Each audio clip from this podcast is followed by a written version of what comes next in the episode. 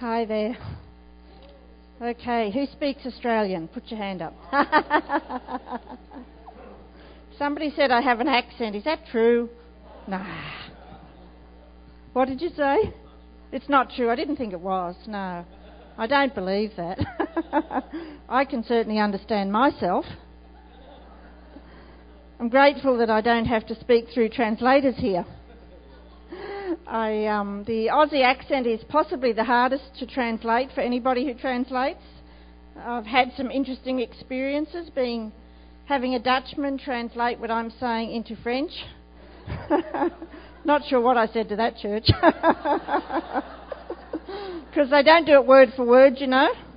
You have to give them a whole sentence and they translate the whole sentence and uh, they interpret, you know, not word for word, so you could be saying anything really because you've got to cross the cultural barriers first. And I've just come from Sarajevo. So I had somebody translating my language into Croatian. And for some reason, when they say it in Croatian, it takes a lot longer. so that was a that was a wow time. That was like 500 women from all over Europe, 10 nations in Europe, and there's an Aussie couple there. Look, can I brag about the Aussies? Is that all right? and uh, I love you guys. I've been coming to America for probably three or four years and just really have built some quality relationships here. And you guys are great. But I, I just want to say to you before I go very far this morning that uh, as I've travelled over the last 10 to 12 years and probably been in around 18 nations, um, some I just keep going back to. I've seen that God is doing a tremendous work of reconciliation in the nations. And one of the things He is doing in particular is, for my nation, He's moving some of us into the UK and the United States. And what is also happening is that uh, wherever you go through the United Kingdom, uh, England, Ireland, and Scotland, you find that definitely Australians and very frequently Americans are there ministering into that area of the world. And I believe it's something that God is doing because um, this is not at all a disparaging comment about, about English people, but from that nation, the Australians were sent out as convicts. And my great great great grandfather was an Irish convict sent out on the first fleet to Australia. And so our nation was founded in great injustice and mistreatment. And uh, what God, I believe, is doing is He is sending back the nations into the very nation that facilitated that injustice. And, for you guys, you know, your nation was founded as a reaction to uh, the lack of religious freedom. And, so I have friends who are in a part of England from which your pilgrim fathers left to come to this nation, and they have a reconciliation ministry happening. And so the couple who are set up in Bosnia are Australians uh, apparently, I prophesied them there. Now, I get blamed for a lot of things, okay? and don't use my name in vain, please. But apparently, I prophesied from Australia. They live just near where I live in Queensland. Uh, I prophesied them into Croatia. And uh, I've been visiting in Croatia where they have established a reconciliation ministry called Broken Bridges. And they are connecting the Serbs and the Croats. I don't know how familiar you are with that terrible war that went on over there, but it was just tremendously damaging to those nations. And they lived about four years in Croatia, this couple, and uh, several times I've ministered there in a region where women are not allowed to minister. How about that? Don't you love it? and God takes a very young Australian woman like me and, and sends her in to break down mindsets not by anything I do, because I'm just me. I'm very ordinary, believe me. And God has gifted me with a wonderful gift, and I, value that highly, but I'm really just me. And God sends somebody in like me, and now pastors there are starting to receive women in ministry.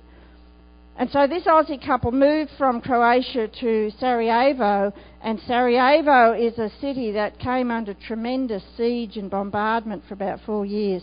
Um, there are memorials there to the thousands of children who died under the bombardment and the siege that the Croats set up. So, once again, I'm not criticising any nation, but this is what happened. And so now they've taken their women's conference, which started out at 70 women and now attracts 500 women, and is operating in Bosnia. And uh, we saw during this conference, better be careful what I say. Are you recording this? Is this being recorded? Yeah, okay. Some things are hard to say. But we saw changes of mindset come through this conference from pastors who had previously considered that women shouldn't minister. And so everywhere God is actually doing something really incredible in the area of restoration. And so I want to speak to you this morning about unlocking the impossible. And the, uh, the impossible is unlocked through restoration. Acts chapter 3, verse 21 in the Amplified Bible. This is the Bible that Jesus used. He would have used it if he could have, okay? It's talking about Jesus, Acts 3:21. It says whom heaven must receive and retain until the time for the complete restoration of all that God spoke by the mouth of all his holy prophets for ages past, from the most ancient time in the memory of man. God is saying he must complete restoration before Jesus can be released. And only God the Father knows when Jesus will be released to come back. And I don't believe it's about a perfect bride because he can never come. But it's about a level of restoration in the earth that God needs to do to unlock and release Jesus back to earth for the completion of all things. And so when the impossible is unlocked, it, we create a bridge between heaven and earth. As you well know, we're living in a carnal world. We're living in a world where much is imperfect and much is incomplete. But we have been given the ministry of reconciliation. See, if it's a ministry, you do it all the time. If it's a ministry, you don't pick it up in church and put it down as you leave the door. If it's a ministry, it's a lifestyle. There's a picture in the Old Testament in Jeremiah chapter 32. I'm going to run through this really quickly. I'm going to give you the Reader's Digest condensed version of this because it's quite a study in itself. In Jeremiah chapter 32, we see that the prophet Jeremiah is in prison. Now, he spent a lot of time in prison. It's not a bad place for a prophet to be, I don't think. Certainly takes away the distractions. I'm thankful I haven't spent any time actually in prison, but there are certain prisons and wildernesses and pits that we all walk through, aren't there? And Jeremiah is in prison and God speaks to him in prison. Isn't that exciting? Yeah, in prison, God spoke to him. And he spoke to him very specifically. And he says something like this in verse 7 Hanamel, the son of Shallum, your uncle, will come to you, saying, Buy my field which is in Anathoth, for the right of redemption is yours to buy it. What an exciting thing, the right of redemption. Somebody used the redemption word up here this morning. Okay? And under Jewish law, the next of kin had the right to purchase the property and actually had the right to marry any leftover wives.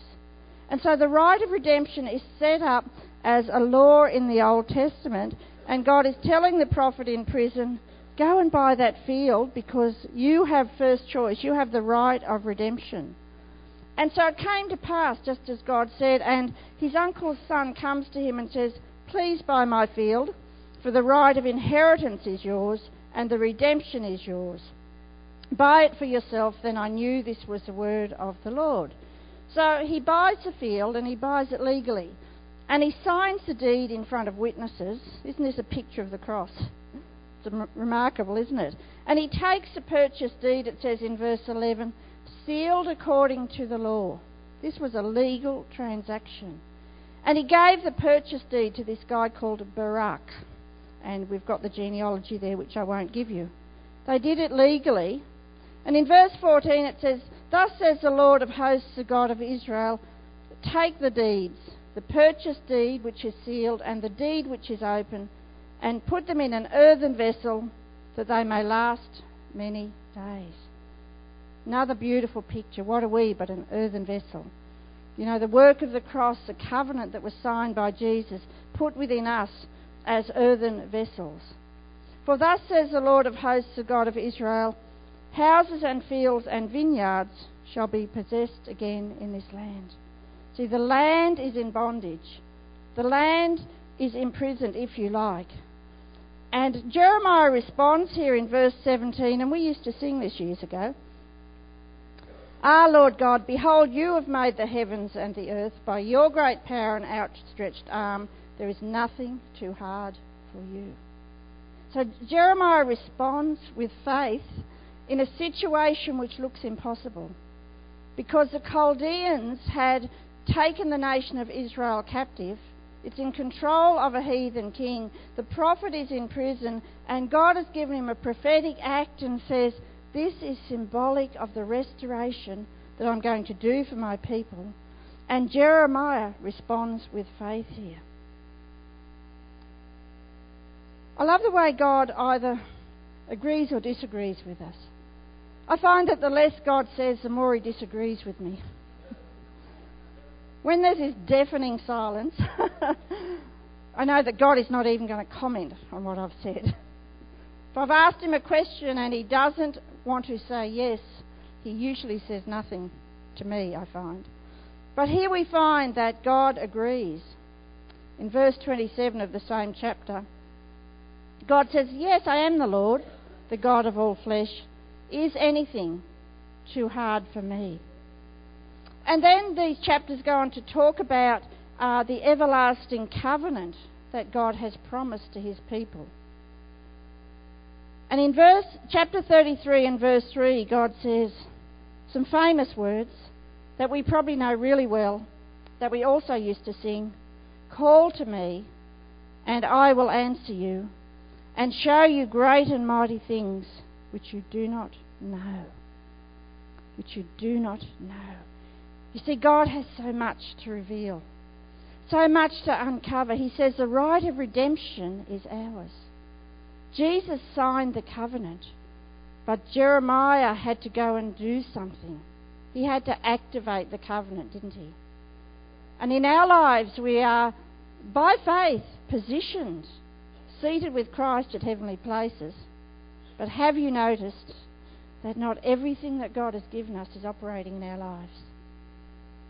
And so we need to look at this factor of the impossible areas of our lives and start to use the keys God has given us to unlock what is impossible with man to activate the plans of God. Whenever we see this statement coming out in the Bible, when the word impossible is used, or when the statement is made, is anything too hard for God, it is always when God is about to birth something new and miraculous.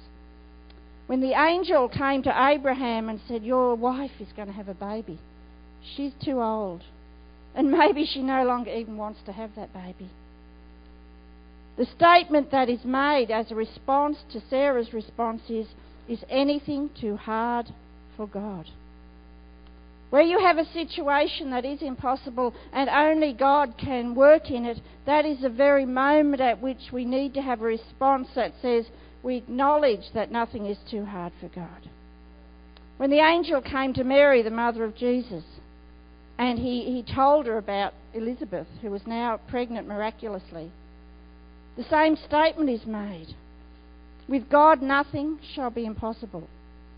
In fact, in the Amplified Bible, it says, No word from God shall be without power or impossible of fulfillment. You know, as somebody who ministers a lot prophetically, and I certainly haven't counted, but I have prophesied over hundreds and hundreds of people in all places. And some of those prophecies have come to pass and some haven't. And you know, without trying to let myself off the hook here, I want to say to you that the fulfillment of your destiny and your prophetic words is more in your hands than it is in the hand of the person speaking that to you. Because God gives you a prophetic word to use as a sword. And when the prophetic is spoken, what happens is the enemy comes to kill that baby at its birth. And often the opposite happens. Have you noticed that? That is the time to pick up your sword and say, No, my God said, my God has declared, and not to lay down under the negative attack of the enemy. And so when we unlock the impossible, firstly, justice is restored. And I want to turn over to the Gospel of Luke. Uh, you will always get a lot of the Word of God if I'm ministering, okay? Because this is the greatest prophecy ever given. And the Word of God has such power to set you free. The first thing we see, I believe, God restoring in the earth before Jesus returns is justice. Have you found that injustice is the very thing that stirs your heart the most? Whether it's towards you or somebody else? Because God is a God of justice. And when injustice is occurring, it goes against his very nature. And we see in this uh, chapter 18 of Luke that Jesus tells a series of parables. He gives a series of pictures to make a point. Verse 1 says, He spoke a parable to them that men ought always to pray and not lose heart.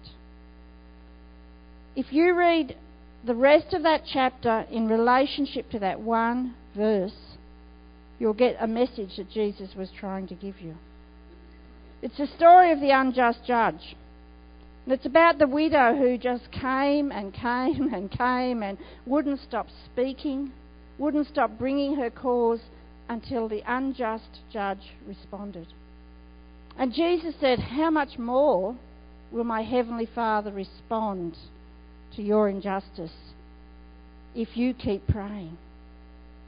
But most importantly, if you leave those injustices that have occurred in your life in the hands of your God. Because if you take action to right what is wrong in your life, what is an injustice against you, then God takes his hands off it. Yeah. 1 Corinthians chapter 1 verse 8 in the Amplified Bible. this is a scripture that God gave me in one of the many times when uh, false accusation and injustice had launched itself against me. And it always launches itself against the prophetic because if the prophetic voice can be disempowered and discredited, then one of the, the mouthpieces of God in the earth is closed down. And this is a promise God gave me personally that I want to give to you today. It says, He will establish you to the end. He will keep you steadfast. He will give you strength and guarantee your vindication. That's a strong guarantee, isn't it? he will be your warrant against all accusation or indictment. He, Jesus, will be. So that you will be guiltless and irreproachable in the day of our Lord Jesus Christ, the Messiah. You see, when you hand your unjust situations over to Jesus, then He takes responsibility to vindicate you. Yeah, and if He vindicates you, it will truly happen.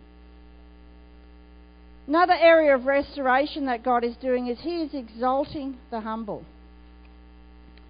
He is exalting. You know, the principle is if you humble yourself, God exalts you. If you rise up in pride, God has to humble you.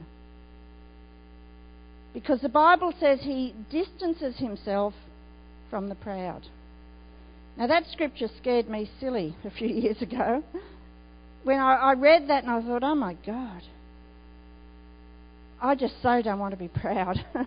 because the thought of God distancing himself from me was unbearable. And I believe that God is raising up a people in this time from those who have not been noticed before, from those who have walked in humility, and those who have walked in hiddenness and unseenness. And, and God is just pulling them up out of nowhere. And they're coming up. And they may or may not have title and recognition and position.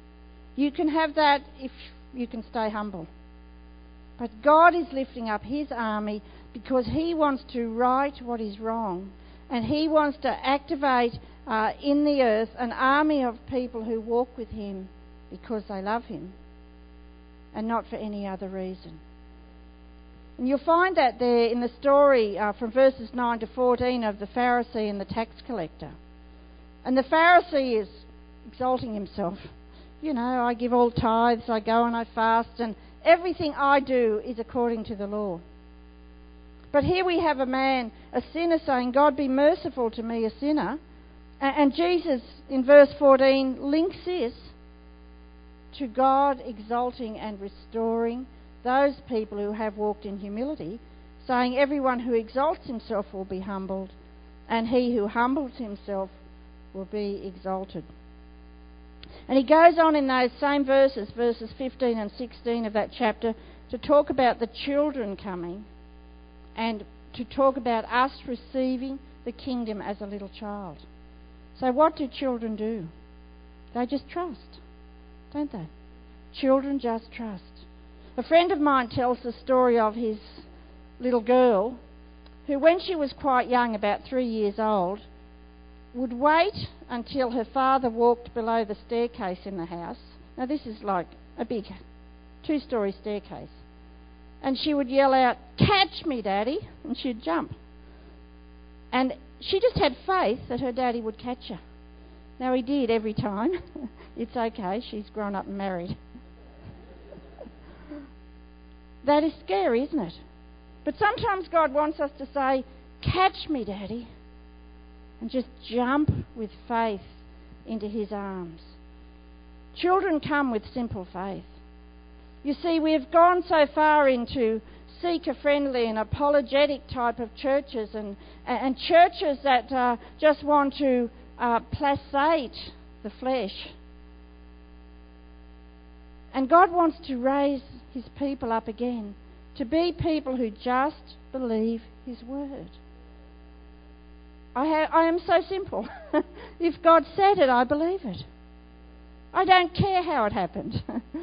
I don't care all the, the gymnastics that people go through to explain why maybe Jesus didn't mean what he said. My Jesus means what he said. My God means what he says. And we want to bring honour back to the Word of God and have that simple faith that says, we believe the Word of God. Here's an exciting one for you God is restoring the prodigals, He's bringing the prodigal children back. And we see this once again being linked to what is impossible. In this very same chapter in verse 24. And my Bible has this little subheading that says, With God all things are possible. Don't you love that? It stirs my heart. And, and Jesus was talking to this rich man who couldn't give up his money. And so he says, Well, who on earth can be saved if it's so hard, you know, to give up everything that you can't give up? Verse 24 When Jesus saw that, he became very sorrowful. He said, How hard it is for those who have riches to enter the kingdom of God. For it is easier for a camel to go through the eye of a needle than for a rich man to enter the kingdom of God. And those who heard it said, Who then can be saved? But he said, The things which are impossible with man are possible with God. Many of you have situations with loved ones, with them outside of the kingdom of God. Some of them have never been in the kingdom of God, and some have walked away. God is restoring what the enemy has stolen with your children and your family members, husbands and wives, grandchildren. You know, there was a generation that was stolen from the kingdom of God. They were ripped out of the churches. And now is the season when God is bringing them back. And I want to tell you that the prodigals will come back with a fire and enthusiasm for God that will make everybody here look lukewarm. Mm. They are coming back, okay? And before we finish today, we are going to stand on these promises and we are going to claim them for ourselves.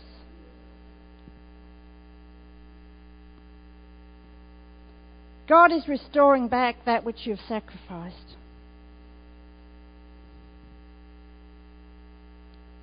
It goes on to talk about the restoration in uh, verse 29 of what people have given up for the kingdom. Jesus said, There is no one who has left house or parents or brothers or wives or children for the sake of the kingdom of God who shall not receive many times more in this present time and in the age to come eternal life. In the chapter in Jeremiah, we see that, that God was restoring houses and land and fields. There's pictures there. pictures of natural houses, pictures of your land, your nation, pictures of fields, which is your place of prosperity. And I believe also above and beyond anything else, it's a picture of the church. That God is restoring his church. I wonder what church Jesus saw in his mind's eye when he died on the cross. I wonder how he pictured his people being. I tell you now that God is restoring his church, but God is also restoring back to many of you who will claim it that which you sacrificed for the kingdom. And lastly, out of this chapter in the book of Luke, God is restoring health. He's bringing health back to his people. Yeah. There are too many sick Christians. There are too many Christians dying before their time. It's another area that has been stolen. And I believe this is all coming just supernaturally. Just supernaturally, that God is just going to establish again in the earth that He is God. That His sovereignty is going to rise again and it's going to rise in these areas. You see, Jesus said, I've given you the keys of the kingdom. Now, there's a lot of keys of the kingdom. But in relationship to what I'm talking about this morning, we're looking at these keys. We're looking at persistent faith. The ability to hang on like a little fox terrier dog. I used to have one, I know what I'm talking about. And to never give up. To never give up. I totally believe in naming what we are believing for and claiming it. But it's not a one off event. We need to pray and keep praying, but praying in faith. Not from a position of supplication. Not, please, God, just give me this, because if you don't, I'm going to die right now. Have you been in that place? We need to pray from heaven. Yeah, not to heaven. We need to pray from our position of authority, declaring the word of God until there is a response because everything must obey the word of God. You see, the bride leans her head upon her husband's chest and just whispers a request, and he says, Yes, I'd love to. Yeah. See, we don't have to come as the widow who had to just beg and beg and beg. That's a worldly example of how uh, a, a, woman who didn't have any other um, picture or understanding of God would respond. But it's an example of persistence. And Jesus said, How much more? How much more will your Heavenly Father give the kingdom? In World War II, the fighter pilots during the Battle of Britain had a standing order. You know how you've probably seen the war movies. They sit beside the plane waiting for the siren to go off that uh, planes are coming across the English Channel. And the standing order was this when you hear that siren, get as high as you can, as quickly as you can. Because whoever had their plane at the greatest height had the advantage in the battle. Because the plane that came up from underneath, that pilot had to look up. He couldn't always see where the other plane was. Maybe he had the sun in his eyes. Faith takes us to that highest place in the battle and stands there and says, I'm calling back that which was stolen. I'm calling it back to a place of restoration, and it doesn't give up unless God tells you to stop praying that. It doesn't give up till it sees the answer. Humility is a key of the kingdom. It's amazing. It's amazing. What, what God will give to those who choose to humble themselves, God will exalt them and God will release back that which was stolen. Understanding of God's character and word is a key of the kingdom. You see, the enemy comes to slander God's character, and he has from the beginning.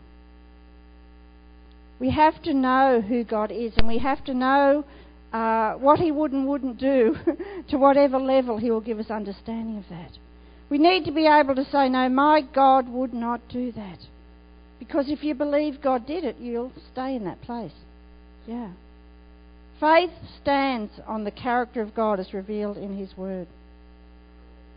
I'm going to read you some more scripture and then I'm going to start ministering to people. Hebrews chapter 6, verses 9 to 20. probably start verse 10. Once again, it's the Amplified. For God is not unrighteous. Let's get God's character back where it truly is. God is not unrighteous. To forget or overlook your labour and the love which you have shown for his name's sake in ministering to the needs of the saints, his own consecrated people, as you still do. But we strongly and earnestly desire for each of you to show the same diligence and sincerity in realizing and enjoying the full assurance and development of your hope till the end. See, faith is about your spirit. Faith is even a gift of the Spirit. Hope belongs to your soul. When we walk out of faith, our soul starts to lose hope. And out of that comes depression, despair, and every other emotional condition. In my nation, which is one of the most blessed nations upon earth, we have the highest suicide rate in the world of our young men under the age of 25. Isn't that incredible? You see, because hope has been taken from that generation. We have projected greenhouse effect, global warming, you name it, the negative is out there. And, and when your soul starts to lose hope, you can't walk in that place of faith. Listen to this. In order that you may not grow disinterested and become spiritual sluggards. Now, that's a strong word for you. Okay? Getting slack. But imitators be, behaving as do those who, through faith, by their leaning of the entire personality on God in Christ, in absolute trust and confidence in His power, wisdom, and goodness, and by the practice of patient endurance. Don't quit. Don't quit. Have you ever seen that drawing of, um, it's a great big uh, bird, a crane, I think, swallowing a frog? And the frog's nearly down its throat. But what you see is the frog's got two hands out and it's trying to strangle the big bird that's swallowing it. Okay, don't quit. Have patience, have endurance, have faith, because it says we're now waiting to inherit the promises because we didn't quit. And these scriptures go on to talk about how God gave a promise to Abraham. He waited long and he endured patiently. I'm going to go to verse 16, verse 18. This was so that by two unchangeable things, his promise and his oath. Okay, his promise is his word, his written word, his oath is the covenant he made. Isn't that remarkable? In which it is impossible, now here's a good impossible, it's impossible for God ever to prove false or deceive us. You see, God is restoring back to His church the picture of, the true picture of a father's heart. There's one thing that has been broken down in the earth, it's fatherhood, isn't it? And we're, we're calling back the men into the house of God because there's been a shortage of godly men to stand in their position in the church, hasn't there? And God is calling them back in and He's raising up fathers and He's restoring the truth about His fatherhood. For those of us who have fled to Him for refuge might have mighty indwelling strength and strong encouragement to grasp and hold fast the hope appointed for us and set before us. Now we have this hope as, sure, as a sure and steadfast anchor of the soul. It cannot slip and it cannot break down under whoever steps upon it. A hope that reaches further and enters into the very certainty of the presence within the veil. See, God is restoring hope. He's restoring faith. He's restoring hope. Sometimes it's easier for us to walk in faith because it's it's a, um, a, a faculty of our spirit. God gives us faith. He has gifted each one of us with faith. And we can grow that faith. But hope gets involved in our emotions.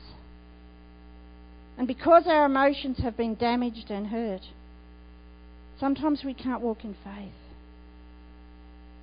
And so, to unlock the impossible, we need to use faith. And one of the things I want to do this morning is firstly to pray for you as a group because some people are needing to be healed of that loss of hope. Some people here are needing to be healed of disappointment today because things haven't worked the way you, you thought they would work. And maybe you've continued to walk in faith outwardly, but in your hearts underneath, there's just that sense of disappointment. Maybe you've blamed yourself because you didn't see an answer to prayer. Maybe you've blamed God.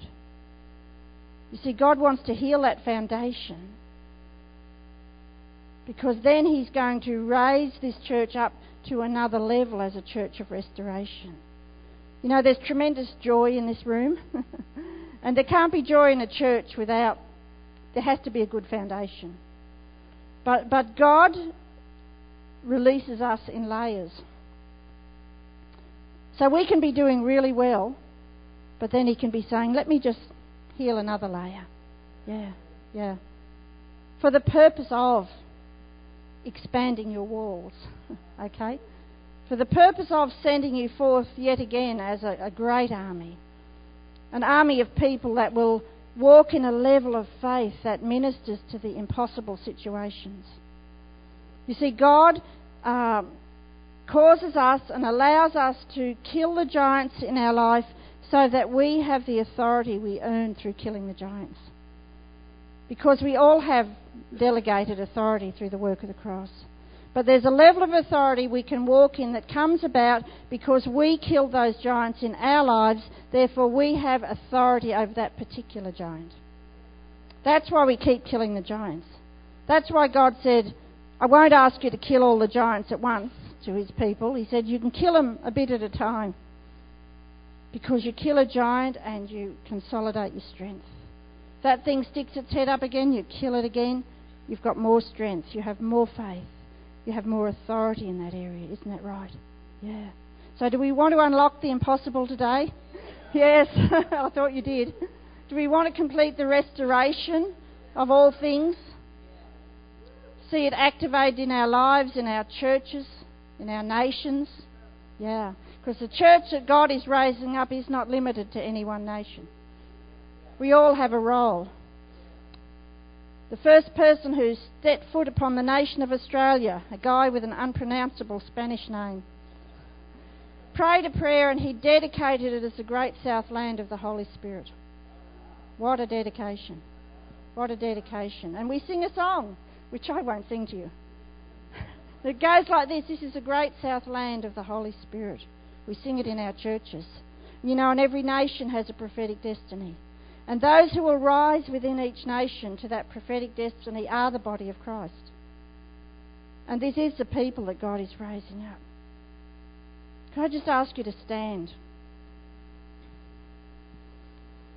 Something in what I've said today has probably spoken to pretty much everybody in this room, I would imagine. Something needs restoring in your life to a greater level than it's ever been restored before. And we're just going to access it this morning. I just want to open it up in the spirit that we can pull down from heaven the very answers we need to take us out of the place we've been in. Maybe you've been like Jeremiah in that prison and, and God speaks to you and it seems so impossible. God, how can I even buy a field when I'm in prison? How can there be restoration of my nation? So let's take a moment, just lift our hands to heaven this morning. I'm going to pray for you as a group of people, and I, as I do this, you just reach into the very heavenlies and pull down over your lives that area of restoration that needs to be activated today. Father, in Jesus' name, according to your word, we reach into the very kingdom of heaven this morning and we pull down and we activate that restoration. Father, we call back into our hands those areas of healing. We call the prodigals back into our hands in Jesus' name. We call them back from those places that they've walked in, those places of darkness, those places of alienation, and we release them back into the house of God. We release them back into the kingdom of God in Jesus' name. We call back the sons and the daughters. We call back those who've walked away, Lord God. We release them back into the kingdom of God now. We say, Come back from the land of the enemy in Jesus' name. Come back from that place of darkness in Jesus' name. Come back into the house of God in Jesus' name. We see activation of the houses and the lands. We see activation of the finances. We see activation of every area of restoration that we need to access today. Father, we receive it according to your word today. And I break every chain, every spirit of unbelief of every heart, Father God. Lord, where there has been unbelief, Father, where there has been hopelessness and despair come to hearts, let your healing anointing just go into every heart now, Lord God. Oh, in Jesus' name, we release that uh, healing power of Jesus Christ now. Let that healing water flow today. Let it flow, Lord God, where there's been disappointment with God. Oh, in Jesus' name, those of you particularly who have been uh, wounded and disappointed, let that spirit of disappointment go. There's just been an entering in of, um, uh, uh, there's a chain that has locked you into that disappointment area. And today I break that chain in Jesus' name. I break that chain of disappointment off your heart, off your mind. Mm, for those of you who have uh, blamed yourself, just give it to Jesus today. If you blew it, give it to Jesus. If you think you blew it, give it to Jesus. He releases you today from your past and your failures and your mistakes. He releases you today from the very lies of the enemy that have accused you, and the accuser of the brethren has come by day and by night. and I release those chains off your minds in Jesus' name. In Jesus' name. In Jesus' name. Thank you, Father. Thank you, Jesus. Thank you, Lord God. Thank you, Jesus. Okay, you can sit down now. You can sit down now. You see, when God starts to move like that, He can very quickly do something that might take a long time. You've all got a lot of faith here today. I can feel the faith in the place and I can feel the joy. And God is just wrapping a couple of things up because it's going to be exciting. Would you mind, could I pray for you as a representative of the church? And because I want to speak, I want to speak something into the next season of this church. And you know, with regard to the prophetic, uh, the prophetic should speak in two ways. It should speak encouragement and it should speak to potential. And sometimes when somebody like me comes in and speaks to potential, what I speak about is what might be a long way off and what might take a process to come to pass, okay? So don't think it's all got to happen tomorrow if I say something that may be part of the future process of this church, okay, guys? It's got to be prayed through, it's got to be worked through in wisdom, and I'm just going to pray for you and your wife as a couple, firstly. Father God, Thank you, Lord, for this couple who have laboured and who have carried your spirit and your will and your purpose in this place. And Father, I thank you that in this season, Lord God, that it's a season of the very freshness and activation of the promises they were given even 10 years ago. I see a time when you were uh, given the word of the Lord and you haven't seen aspects of that come to pass. Some of it has come to pass. And God says you're at the end of that 10 year cycle and you're beginning a new one. And in the new season, it's a season of uh, the fruit of the seed that was planted 10 years ago. It's a season of harvest. It's a season of multiplied harvest. And God says that which is promised to you as a couple is now start to, is now going to start to manifest in incredible ways. And I see God um, hastening the time for you both. I see God is uh, bringing release, and I see uh, opportunities that have never come your way before. For God is saying, son and daughter, because of your faithfulness, because you have sowed in all seasons, you're going to be called upon more and more, and you're going to carry what I've given you into uh, the four corners of the earth. And God says, even as there's been uh, an impartation into the area of England, so there is going to be impartation of what I've gifted you with into uh, many of the nations of Europe and certainly the United Kingdom. There's going to be a going forth. And uh, even as, yes, I heard the announcement about people going out, but I, I see there's going to be multiplied going out. And you, as a couple, are going to be called upon more and more to be the ones who carry that impartation into other places. And God says, even where there has been attempts to fence that in and attempts to close that down, God says, Surely I'm opening it up by my Spirit and I'm shining my spotlight upon you. And the Lord says, I'm sending you to places where you will be heard and you will be listened to. And I see God unlocking a treasure chest over your lives. And uh, in that treasure chest is more than enough finance. It's multiplied finance for the work of the ministry but it's also multiplied finance for your own lives.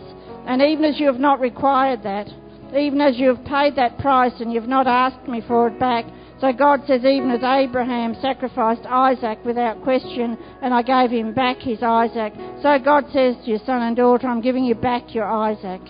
And I would have you to carry the apostolic and prophetic mantle, says your God, uh, into many places, but also to many people. And I see the nation of Africa opening up before you. Uh, I see even. Um, looks like a training college in Africa. and uh, I see that element of training and reproduction, uh, the equipping for ministry becoming more and more uh, evident upon your lives in a very, very practical way. And uh, for the church, what I see is that um, as I look at these physical walls, I can see that, you know, with everybody who's here today, you're a bit full. But I, I see God opening up and removing the walls. Now, this may be natural or spiritual, okay? It could be both.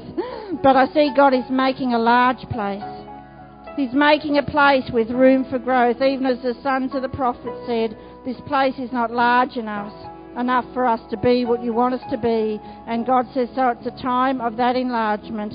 It's a, t- it's a Jabez time. It's a time of God bless me and enlarge me, uh, so that I may not cause pain. And so there is blessing in the enlargement, there is blessing in the growth.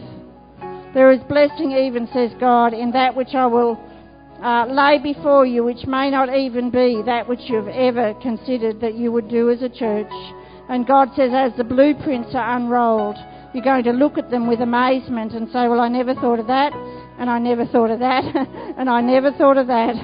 so God says there's a flexibility that needs to come in this season, and uh, even as you have uh, demonstrated that flexibility, and yet says God, uh, you have not yet seen just how flexible I'll need you to be, for I've created and called you to be a people uh, of great flexibility, and yet within that flexibility, says your God, there is direction, there is strength, uh, that this is not random, says your God, but that it is a positioning for the purpose for which I have called and gathered this very army. Thank you, Jesus. Thank you, Lord.